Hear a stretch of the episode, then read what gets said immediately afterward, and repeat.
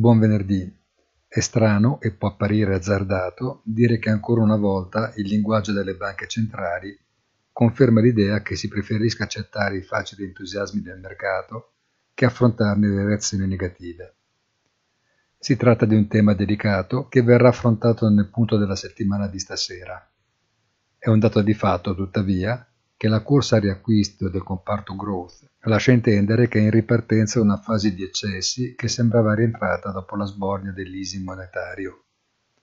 Ma è chiaro che esiste una convergenza di interessi perché le cose si muovono in una specifica direzione.